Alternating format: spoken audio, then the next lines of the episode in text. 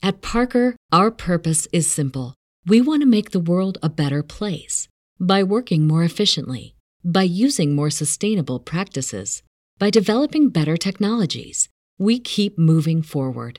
With each new idea, innovation, and partnership, we're one step closer to fulfilling our purpose every single day. To find out more, visit parker.com/purpose. Parker, engineering your success. Hey, folks, before we start, really exciting news. We now have CME available from ACCRAC. That's right. You can get AMA PRA Category 1 credit for listening to ACCRAC and then filling out just a quick survey question that will take you not more than about 30 seconds to a minute. Those links are at the website, accrac.com. In each uh, show notes, you can see right under the description, there will be a bold CME with a link. You click on that link. It's a small cost for each credit, much less than you would pay to go to a conference or get the 20 or 30 or 40 credits that you need for the year. You can do them one at a time for each episode that you listen to and get a full credit for just listening to an ACCRAC episode and then filling out this quick question. This is powered by CMEfy. It's using AI technology to bring the right education to the right place at the right time. And it really is great. You can do this in a, just a minute or less and get credit. So if you are out there looking for a way to get PRA Category 1 credit, for your CME requirements, or if you're already getting it somewhere, but you're already listening to ACCRAC anyway and you'd like to get it from this, now you can. Every episode can get you a credit, so you can get more than 200 credits from ACCRAC episodes by listening and then clicking on that link on the website at accrac.com. All right, now on with the show.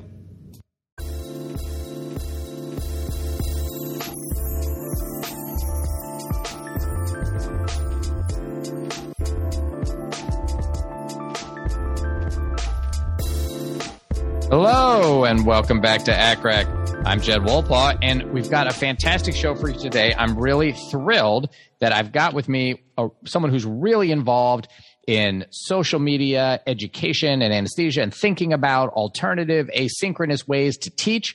This is a little bit of a meta podcast since we're on a podcast talking about different forms of asynchronous education, but I think it's going to be really interesting. And I'm thrilled uh, to have with me Dr. David Convissar. David is currently doing a combined critical care and cardiac fellowship at Mass General Hospital and has, has just really kind of gotten involved in a lot of interesting educational stuff along the way, in addition to, of course, working very hard clinically. So I'm going to let David explain that a little more. But David, welcome to the show. Thank you so much for having me, Dr. Wolpaw. Jed, um, I'm super excited to be here. And, uh, you know, I'm super excited to talk about social media in, in anesthesia education and, and uh, you know, general medical education uh, nowadays. Um, so I guess a little bit about myself. Um, yes, and hold on one second because I do want you to do that, and I just want to make one shout out because I think this. I've been trying to figure out where to plug this because it's great, and I think this is the perfect podcast to do it on, the perfect episode since we're talking about asynchronous web uh, resources. So, uh, if people out there are interested in some really great free neuro anesthesia and critical care resources. I just want to point folks to the Society for Neuroscience and Anesthesiology and Critical Care. That's SNACC, S-N-A-C-C their website at snacsnacc.org. There's a lot of great stuff there. They've got, it's all free. They've got neuroanesthesia quizzes you can take and learn from. They've got this whole education corner. And then they have a new podcast. It's called the SNACC Podcast, S-N-A-C-C. You can get it on Google, Spotify, or Apple Podcast. And again, free and a great resource if you're either on a neuroanesthesia rotation or and neuro ICU rotation, or you're thinking about doing a fellowship in those areas.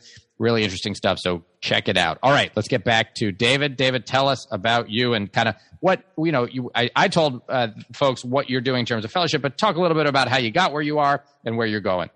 Yeah, um, so I'm actually from South Jersey, and I, I uh, thought when I went to medical school I was going to be a trauma surgeon, and found out that most of medicine and trauma is is people falling off of their toilets on Coumadin. It's not as exciting as uh, I thought it was going to be, and, and, found anesthesia and found that the kind of 10, 15 minute procedures that I didn't know they actually did, uh, you know, were really appealing and this, this very intimate relationship between a patient and anesthesiologist because there's no one between you and the patient, right? It's you're, you are the physician making the decision, you're the nurse pushing the med, you're the pharmacist who's deciding, you know, there's no epic pop up for you didn't dilute this insulin right.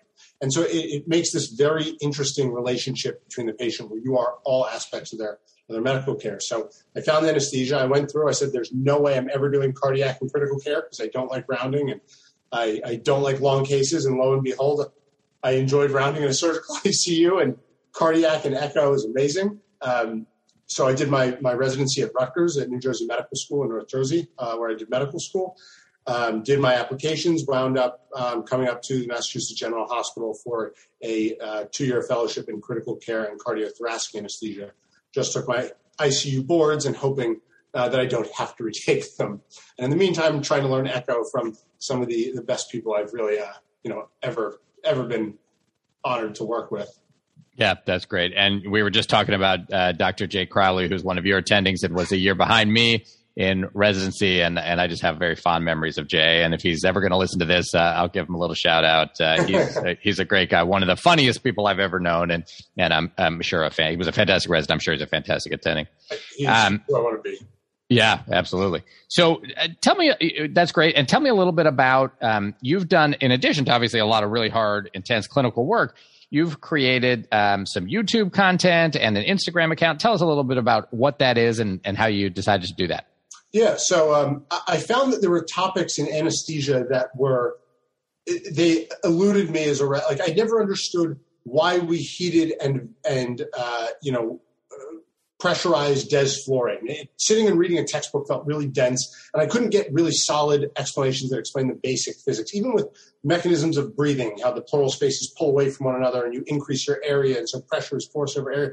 Things that I felt like I should know I couldn't pull up a YouTube video to just have somebody explain that to me. And I've also found over the years that we, we use a very antiquated model of medical education in med school and even now where I sit in a room and somebody talks off of a, uh, a PowerPoint slide to me for one to many hours.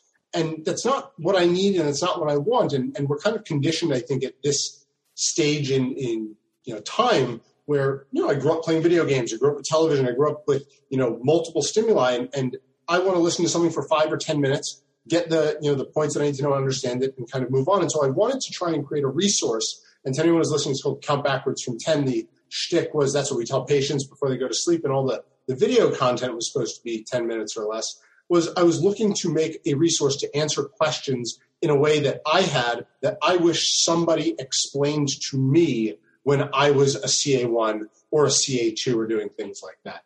And so I, I kind of emulated the people like Dr. Husain Sattar, who does pathoma for medical school, and people from Khan Academy, and and uh, other other kind of educators that we find that are not necessarily parts of medical schools, that they are, but they they don't just exist; they do very well because people want to go watch them.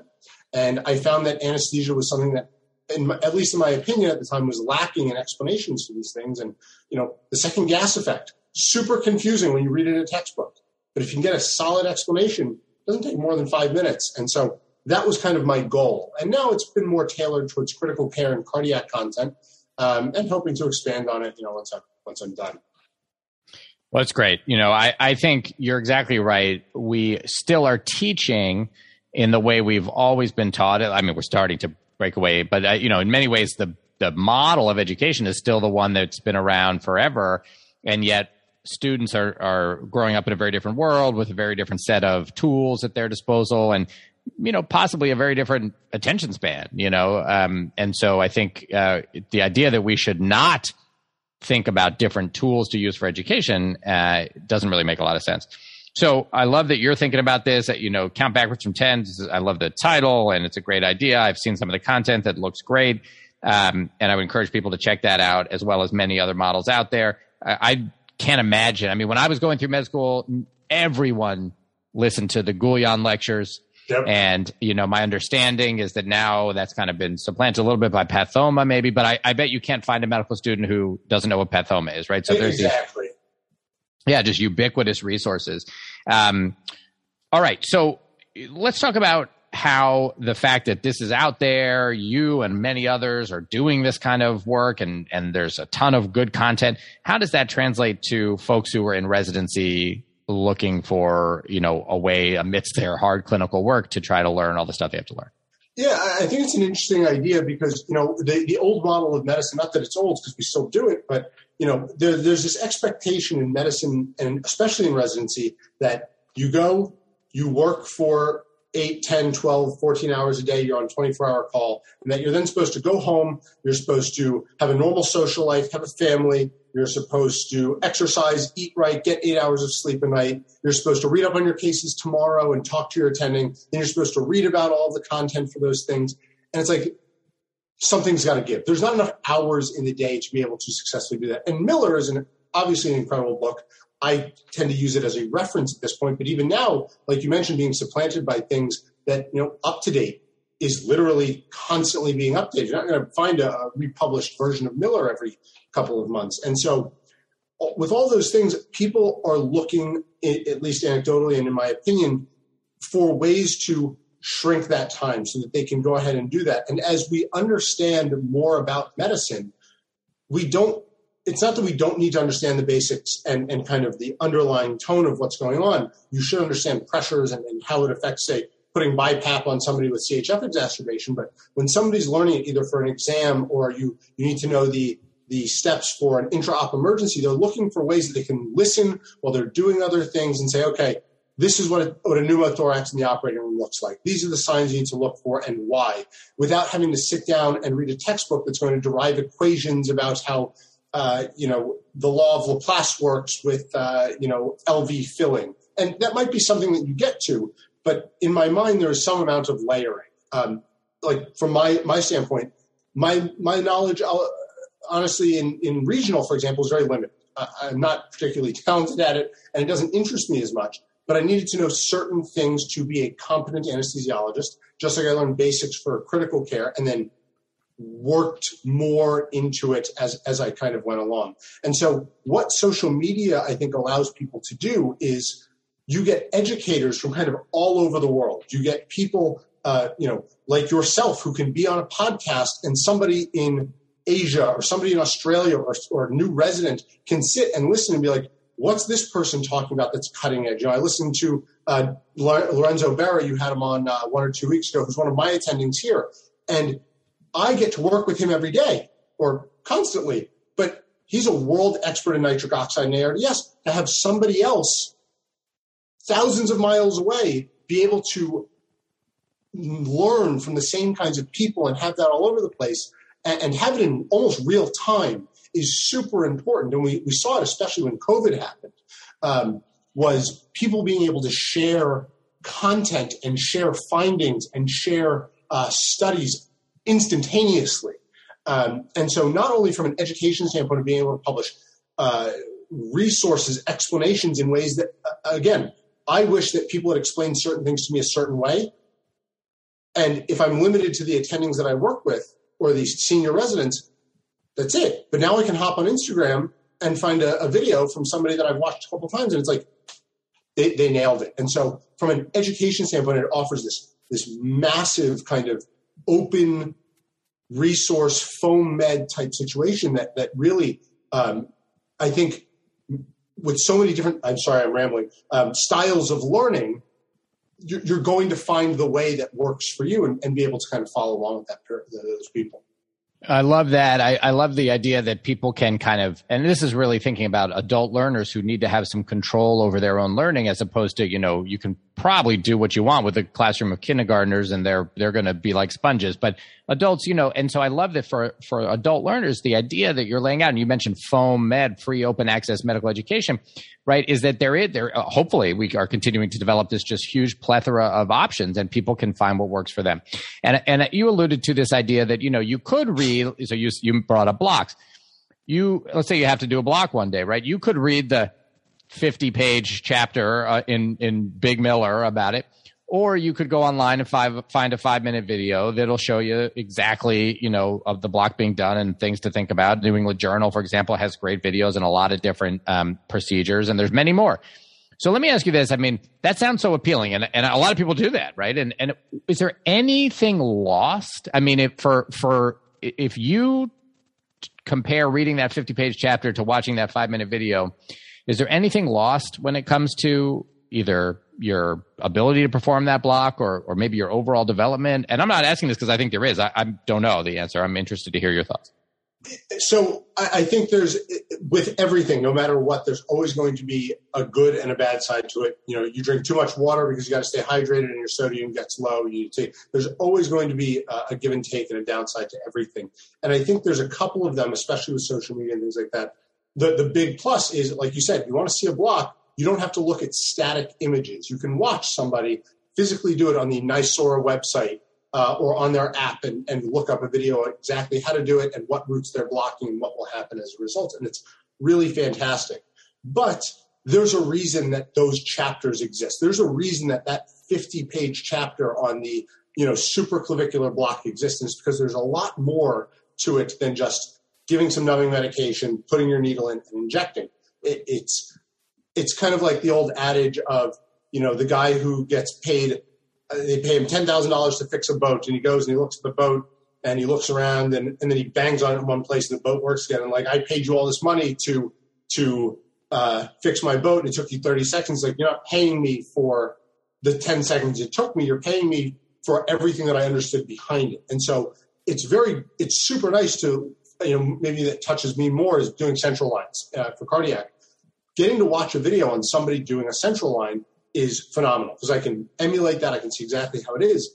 But at the same time, when you go and look at a ICU textbook chapter on doing central lines, the subtleties, a, uh, angle of access, not over rotating, problems and problem solving, different ways to, to check that you're in line, the things, what could accidentally happen. You might not be able to follow your needle and you're the carotid. The things that you're not going to see necessarily in that five minute, eight minute video are what exists in these textbooks. And it's kind of all that stuff that, well, I don't, and it's kind of like, I don't think people necessarily need to read all of Miller. I certainly didn't. But when there were topics that I was interested in and wanted to come, become more adept in, I would start and say, okay, how do you do a central line?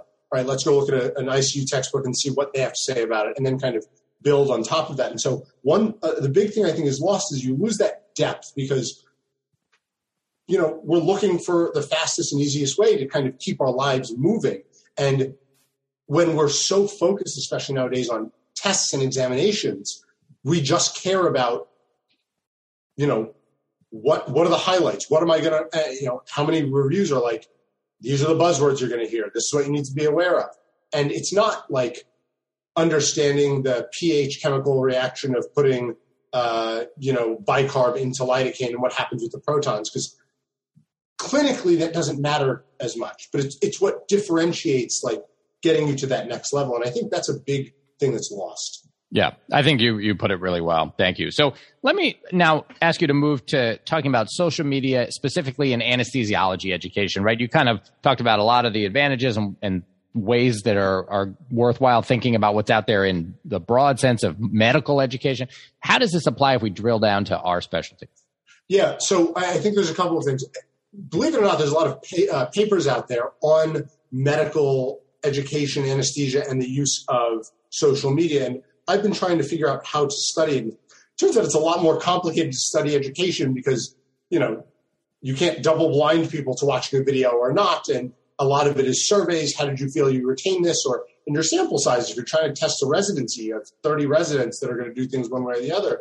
So it's very interesting to read about how the studies are done but they look at things like um, there was a paper uh, that I have you know pulled up from the uh, British Medical Journal um, from 2019 that kind of looked at um, how uh, using social media for education, um, sharing information ends up uh, getting beyond the kind of academic journals that we use, you know, and and how it gets more information to people uh, in a shorter amount of time than it did before, which is great because I certainly don't want to sit and read anesthesia and analgesia cover to cover along with the Lancet and X amount of other things. And um, there was another one in the British Journal uh, from 2015 that I think actually looked at uh, Twitter as a platform for, like I mentioned before, fast dissemination and and public forum discussion from everybody to be able to talk about um, things like that. And so within the field of anesthesia, not to say that it's changing rapidly, you know, I'm sure we, uh, many of us use Propen Rock and go to sleep, and, but things like neuroprotection, things like using BIS monitors and new technologies out there, all everything that comes out with um, teratogens, new drugs that are, started. You know, it, it's a great way to be able to learn about that new kind of pharmacology, the new kind of studies that are coming out. But it's a great way for somebody somewhere, like I mentioned, in anesthesia, to somebody for to sit and listen to your podcast here in Europe and listen to you talk to a world leader or a world expert or somebody in a field and get a different perspective, get get those kinds of things. The other side of it, though, I think the more sinister side to social media and education in anesthesia is, and this was a big problem that you had kind of brought up to me when I first started, was how do you know who is telling you anything that's correct? Who is this random person? Who is this David, who's a fellow, talking to me about this thing? And you find a distinct lack of sources on the internet. And it's very difficult to kind of muddle through. Um, what's this person telling me? How do I know that this is right? I'm going to go and talk to my attending. Like, well, I read on Instagram last night that, uh, you know, deep hypothermia causes this thing. And it's like, they're going to look at you with two eyes. But did you read a paper on this? Did you read a textbook? You know, no, I just saw it on on on Twitter. You're like, who is this person? Um, and it becomes a big problem because uh, we almost look at it through this lens of, uh, you know, headings. Like, how many people these days actually read through journals? They they look at the the um, uh, the the abstract and they say, "Oh, great! The new targeted temperature stuff is just leave them normothermic and don't let them get um, uh, fevers." Didn't bother to read the population. Don't know how the study was performed. Don't know why that doesn't apply to your uh, patient. And so, on one hand, it's really impressive to understand complex physiologic topics and, and, make them simple, even with TikTok that are like a minute long, or here's a clever way to remember something. But the other side is you have no clue a lot of times the authority or, or what anybody's saying is actually a thing or, or, or is right. Yeah. So, you know, I think that um, that you've hit right on on the head what the challenges are. And and there was an interesting paper. I want to say maybe it was in academic medicine, um, but it was a few years ago. But they looked at podcast listening and they found that one of the drawbacks. Uh, there were a lot of positives, but one of the drawbacks they identified was this idea that some residents reported they would kind of say to somebody, whether it's intending or resident, oh, you know, uh, yeah, we should do this, and they'd say, oh, yeah, I agree, that's definitely the right way to do it, and they'd say, oh, yeah, you know, what what is your, where'd you read about that? And they say, oh, I didn't read about it, I heard it on a podcast, and they say, how about you? They say, yeah, I heard it on the podcast. So everyone kind of, you know, everyone is saying they should do a certain thing, but everyone is just listening to the same podcast, right? And I think in emergency medicine, EM RAP is uh, certainly has been for a long time, and I think still is really just this incredibly dominant podcast. It's great. I remember listening to it when I was in in emergency medicine as an intern, and it you know it, it's so ubiquitous in that field that people take it as almost like the New England Journal. You see something in it, you you hear something in it, and you assume it's right. Now those guys do a great job, and I'm sure what they are saying, what they're saying is evidence based, or they probably are saying if it's just opinion, they're identifying that, but you know that is a potential drawback is that it's easy just to say oh i heard this it must be right but of course there's no guarantee that it is uh, of course and, and, and you know people try to find and the other thing is the audience that you get it's really easy for somebody with thousands of followers tens of thousands hundreds of thousands of followers to put something out there and it just be grossly incorrect and you're like now you have thousands of eyes on this thing that they didn't, you know,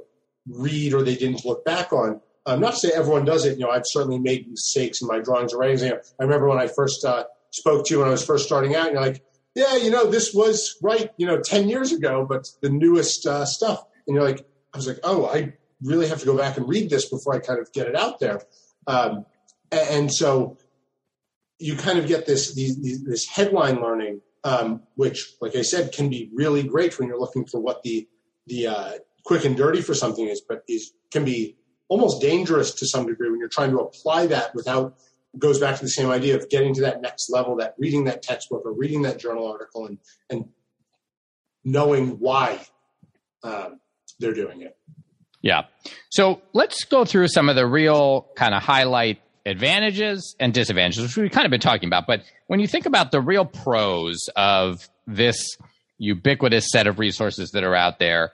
What that we haven't touched on would you would you really highlight as yeah these are these are things that are just good and that people should consider when they're thinking about their own education.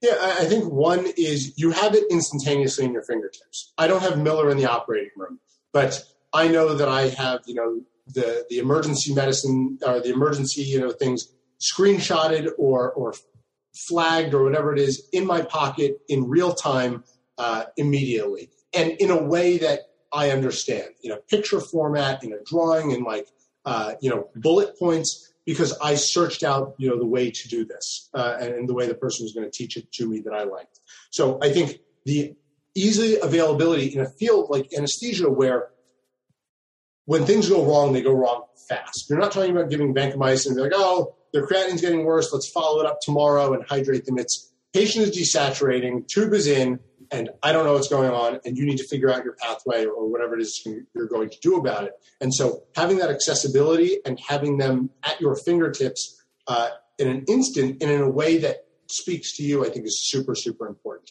Two, it also allows for almost real time evaluation of things. Back during COVID, people would be rounding and someone would be like, listen, someone just came up on Twitter that they did this study out here and they were trying this, and it would change practice almost immediately. Um, and so having that ability, uh, not just from an education standpoint, but translating social media to its use in a clinical forum, um, you know, worldwide changes in, in clinical um, things happened right away. And that was important because it also made things that maybe weren't so great. You know, you had the ivermectin stuff that came out and people were like, okay, we're going to study this because everyone's talking about it. And then, you know, we can, we can be done with it. Um, so I think accessibility, I think um, having you know kind of a worldwide forum and discussion with with large enough eyes is super important. Um, and then you know, like we mentioned, finding that person that speaks to you and, and teaches the way that you know is is best uh, for you to learn. The cons, again, as I mentioned, is how do you distill? I think that's the biggest thing because there's there's a infinitum of, of resources. Is how do you pick a reliable resource? How do you know that this person talking about balloon pumps? And a lot of times, at least again, still my opinion, is there are resources on YouTube that have 500,000 views. And it's not because people, you know, maybe it's because they like the drawings, but a lot of times it's because they found that the way that something was explained was one, correct and it could be corroborated in some way, but two, it was done in a way that, you know, was good for them. Medcram, for example, is like one of my favorites if I ever have to reference something. And it's it's almost um, uh, kind of like a masses type deal where it wouldn't have it wouldn't be the top of YouTube and it wouldn't have 500,000 views in the last year if what they were doing wasn't correct or wasn't good. And so it almost helps you know in social media distill that kind of idea of of almost capitalistic education where whatever the best thing is going to be is going to kind of you know pop up there. And so i think again rambling and kind of going around it is finding i think the biggest drawback is how do you know what you're getting is is is right. good. Hang in there. We'll be right back. At parker our purpose is simple. We want to make the world a better place by working more efficiently by using more sustainable practices by developing better technologies, we keep moving forward. With each new idea, innovation, and partnership, we're one step closer to fulfilling our purpose every single day. To find out more, visit parker.com/purpose. Parker, engineering your success. When everyone's on the same page, getting things done at work is easy. Make a bigger impact at work with Grammarly. Grammarly is your secure AI writing partner that allows your team to make their point and move faster. You can even save time by going from spending hours editing drafts to just seconds. Join the 96% of Grammarly users that say it helps them craft more impactful writing. Sign up and download Grammarly for free at grammarly.com slash podcast. That's grammarly.com slash podcast. Easier said, done. I think that makes a lot of sense. I, you know, I, I, guess the cautionary note would be, and this is probably not that common, but that you could, of course, have some blooper or something in a video that made it funny and therefore had 500,000 views, right? But that's probably much more common in, in general media, not so much in, in medical specific stuff. Um, but what advice? I mean, one thing is sure, I think it's worthwhile to look at, you know, how ubiquitously listen to or watch something is. And if that, you know, is consistently getting 500,000 or millions of views, there's something to it, right? It may, it may be that it's, it's funny or, you know, kind of, you know, um, entertaining, but it may well also be that it's been shown to be right. So, but what else would you recommend that people do to kind of try to verify that a resource they found online is actually worthwhile? I mean, one thing, sure, is to look at how many people have used it. What else? I think vetting the resources is probably the hardest part of all of it, and it take it's the most time consuming. And honestly, it's you know, I don't know how many people listening to this actually sit down and read journal articles anymore. It's really hard. I like to think I'm pretty good at it, and I'm terrible. Like when you look at, you know, most people are doing these studies and and really like, uh, you know, you, you, I'll, I'll, read something in the New England Journal, and then I'll, two weeks later I'll see the the letter to the editor. I'm like, how did you even? I don't even know what you're saying because I didn't understand that from the paper through.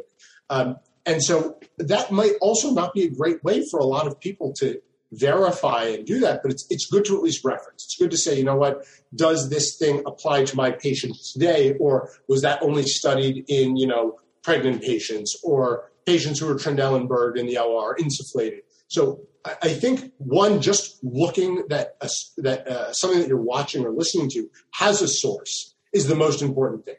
Um, even if you're not necessarily going to go to it, at least you can always look back and say, you know what, they said this. I can go back and verify. I can go back and look.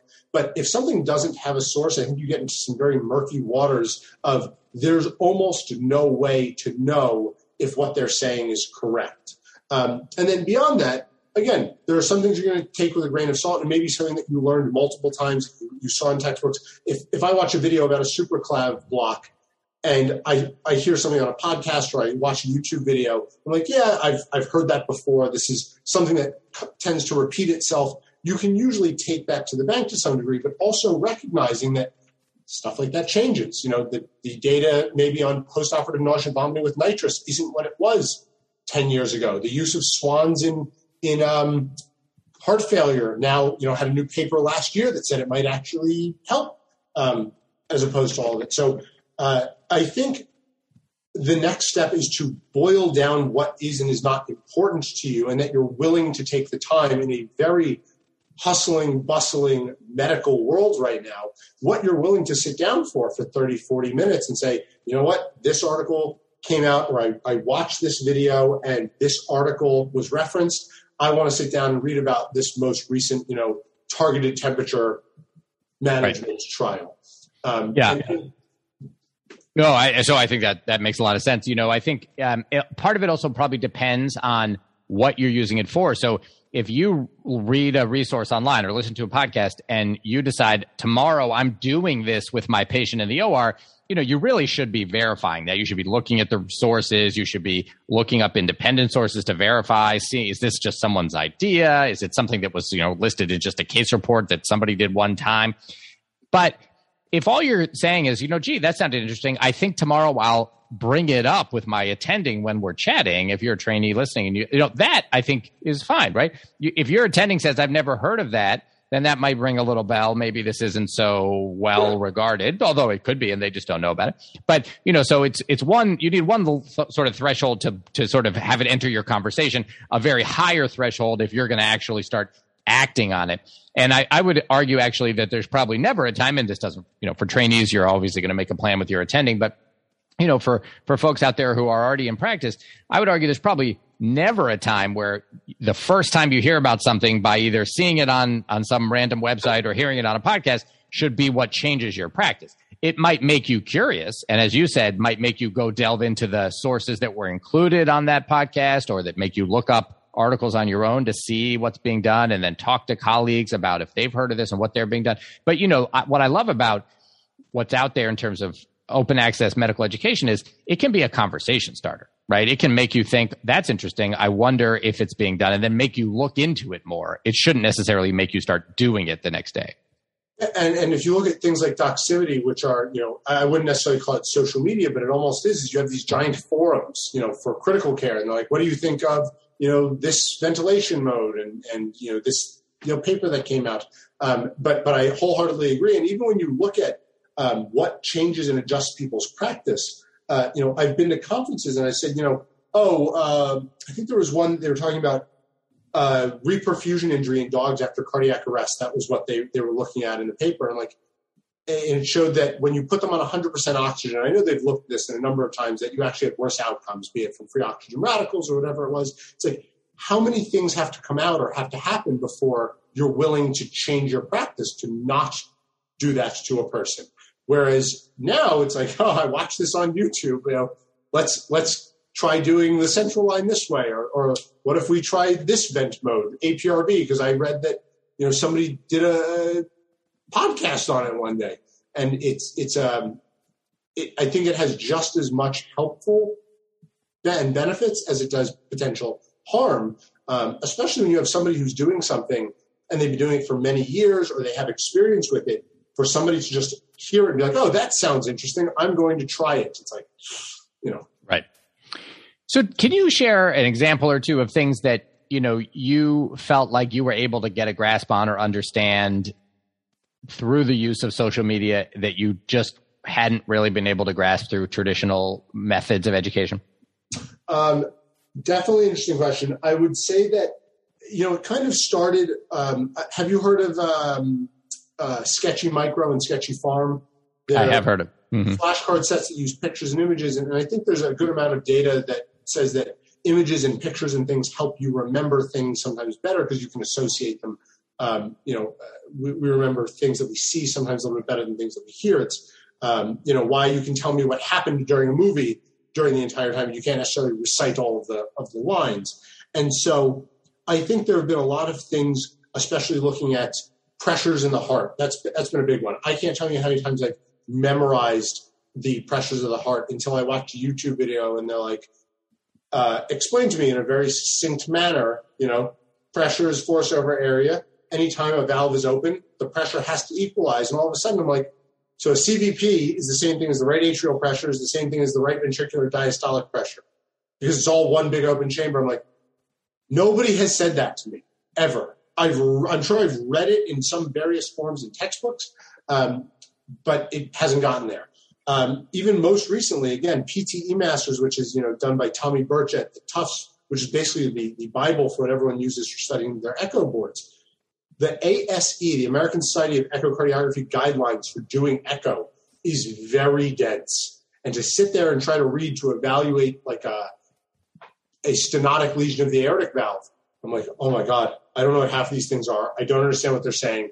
This is way too much physics for me. But I go and I watch this video from Tommy, and I'm like, oh, that makes a lot of sense. You know, as things get towards a smaller hole, they're going to start driving. You know, going to move faster to keep it, and it, it clicks. And so um, beyond that uh, is the implementation of videos and pictures that are not necessarily available when you're reading a book or, or looking at something. Not to say they don't have pictures, but it's very different to watch uh, a procedure online or watch how you cannulate ECMO or watch how you do something as opposed to reading in a book the steps or a cartoon because cartoons are very different than real life pictures. A real life echo image and learning how to do measurements is very different than a diagram. And, and so that, at least in my experience, most recently, um, you know, in the cardiac world, has been being able to watch videos on how they do valvular surgery because I'm not in the field, I can't see it, and when I'm trying to understand why they're doing what they're doing, what a ring looks like in the field, why using social media, I've been able to kind of get a better understanding of things that I didn't otherwise um, get from from looking at a, at a, you know one of the many many cardiac surgery books. Yeah, absolutely. And you know, I, I think you you've hit, hit it really, I think, correctly in that some things you can read about and just get. Other things you need a picture, which you can get a picture in a textbook. Other things, a video is going to be way better. And other things, you know, having somebody explain it even better. So it happens to me all the time. I'm attending in the ICU and, you know, I'm not a surgeon. So a lot of times a patient may come out with some very unusual anatomy. They've connected things and, you know, not your typical way. And I'll ask the surgeon or the surgical fellow or resident to draw it out. And having it drawn out is helpful, but even more helpful is that they draw it out, right? And they can do this so well. And then they, they sit there with the, pe- with the piece of paper and they explain to you what they've drawn and why and what's hooked up where and what means what. And that you can't get in a textbook.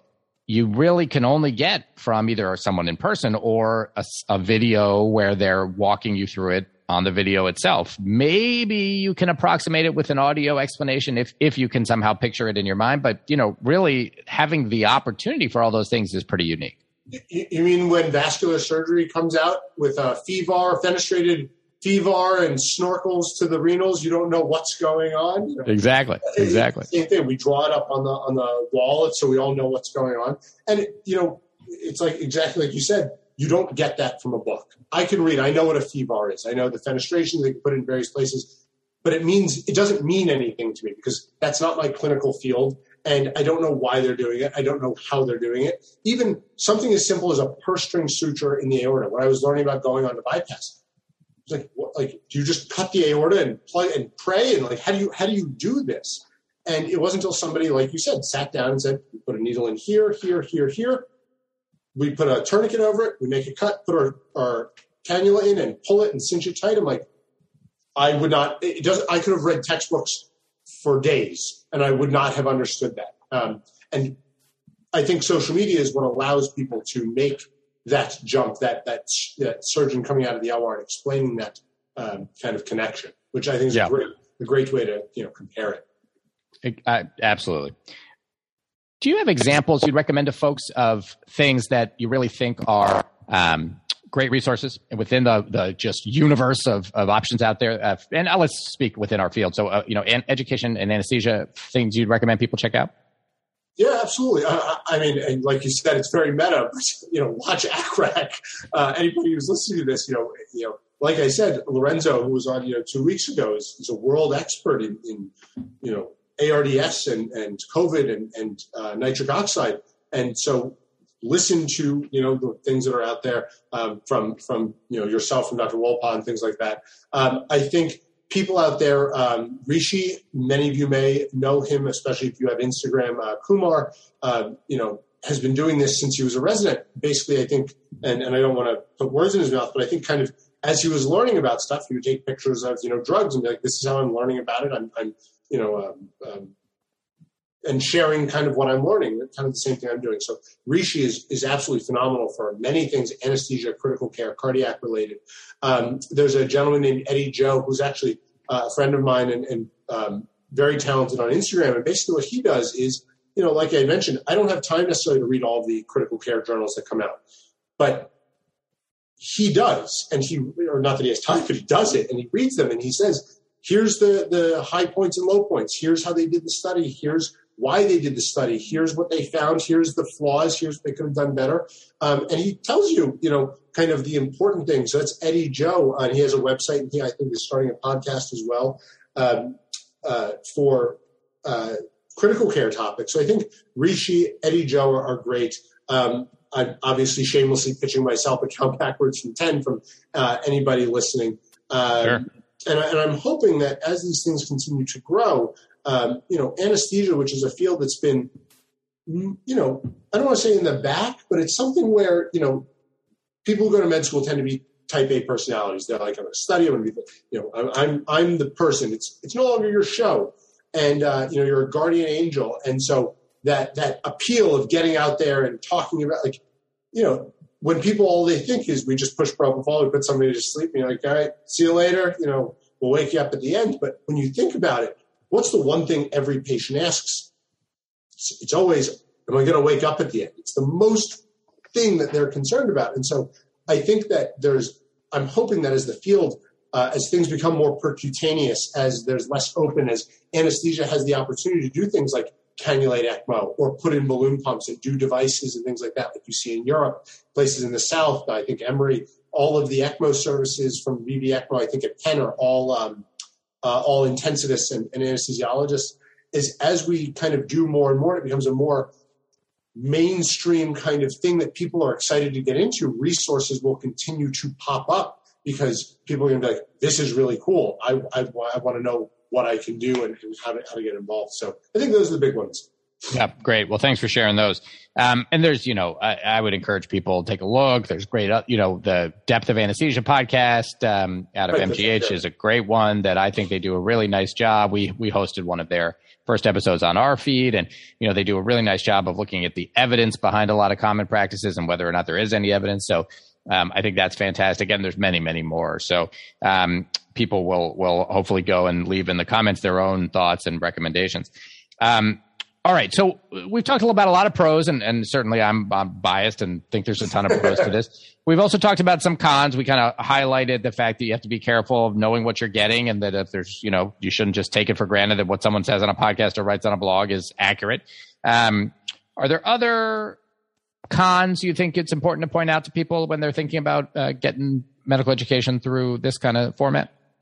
You know, I, think I've, I'll be honest, I've been pretty, um, you know, focused on just the idea of is, is what I'm hearing correct or incorrect? And, and maybe it's been hard as a, a biased individual to be like, why wouldn't somebody want to come and look at my content and, and do that?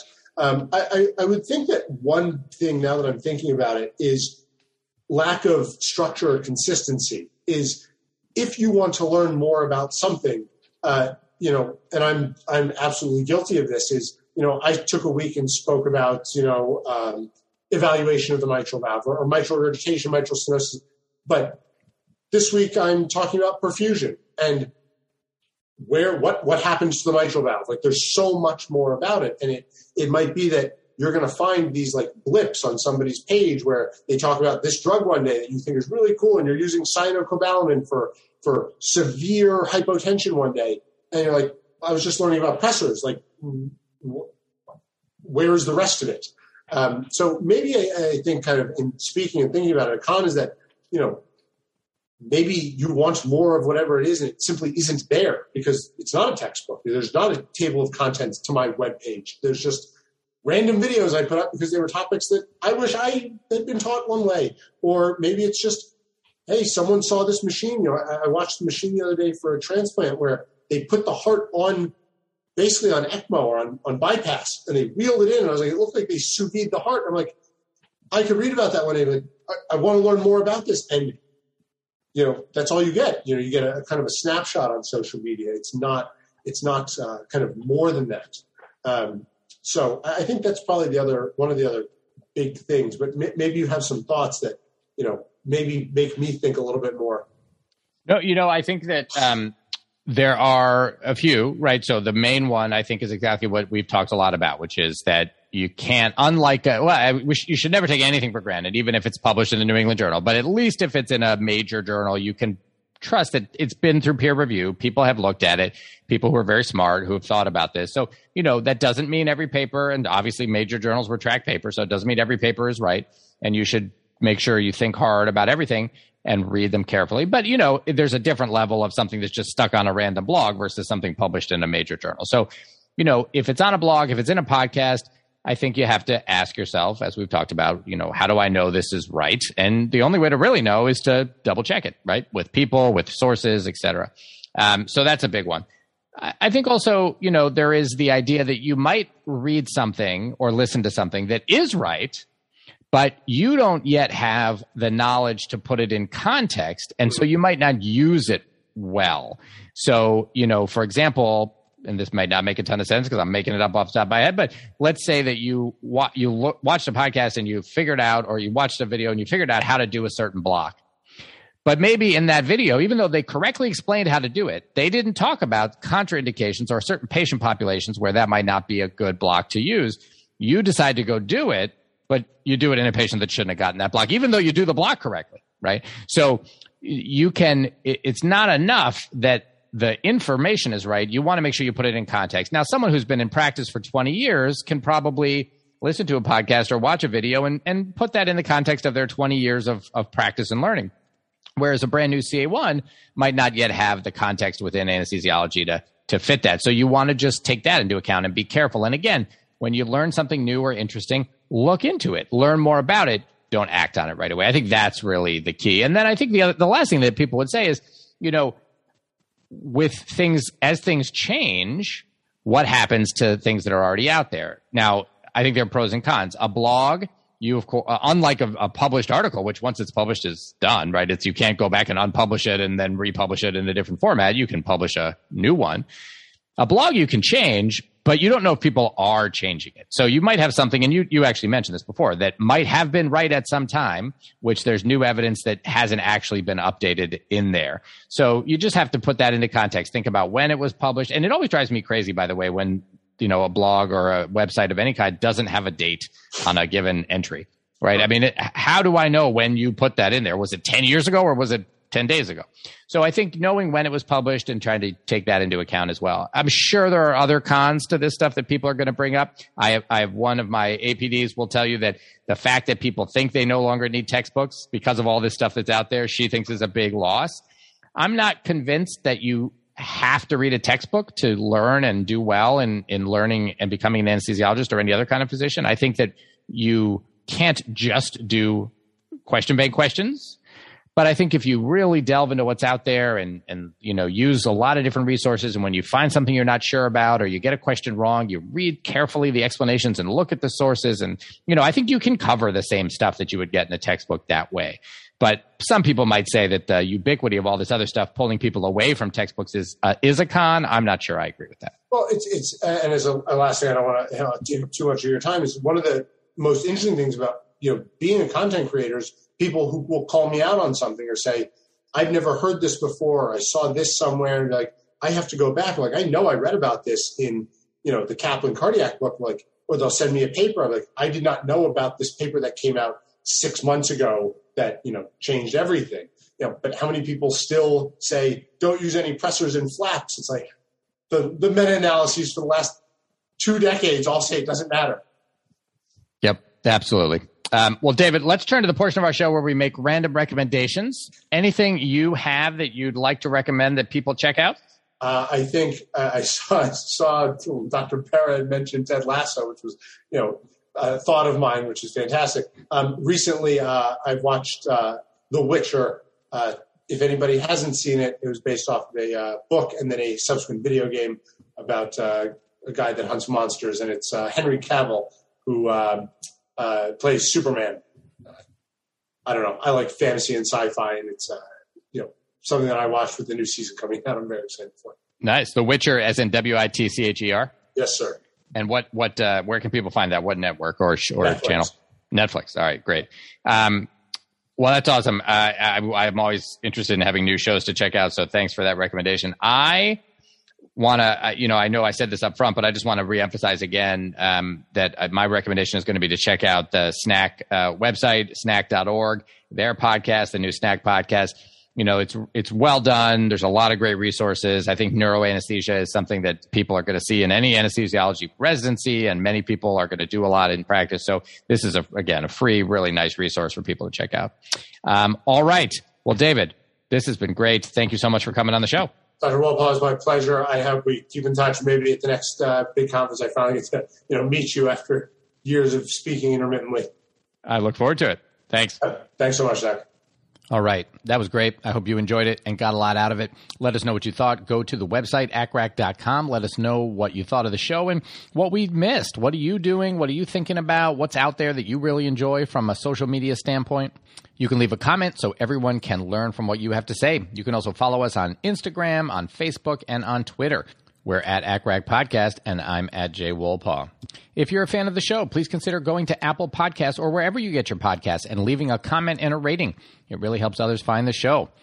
Also, if you'd like to support the making of the show, please consider going to patreon.com slash accrac. That's P-A-T-R-E-O-N dot com slash A-C-C-R-A-C, where you can become a patron of the show and pledge whatever you want per episode, and we really appreciate that. Of course, you can also make donations anytime by going to paypal.me slash accrac or looking up Jay Wolpaw on Venmo. Thank you so much to those who've already made donations and become patrons. We really appreciate it. It makes a huge difference.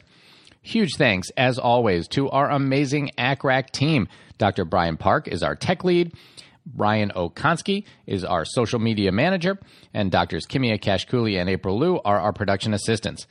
Thanks as always to Dr. Dennis Kuo, who composed our original ACCRAC music, and you can check out his website at studymusicproject.com. All right, that is it for today.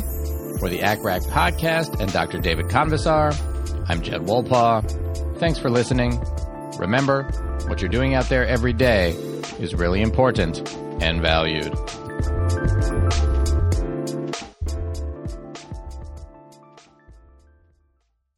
At Parker, our purpose is simple. We want to make the world a better place by working more efficiently, by using more sustainable practices, by developing better technologies. We keep moving forward.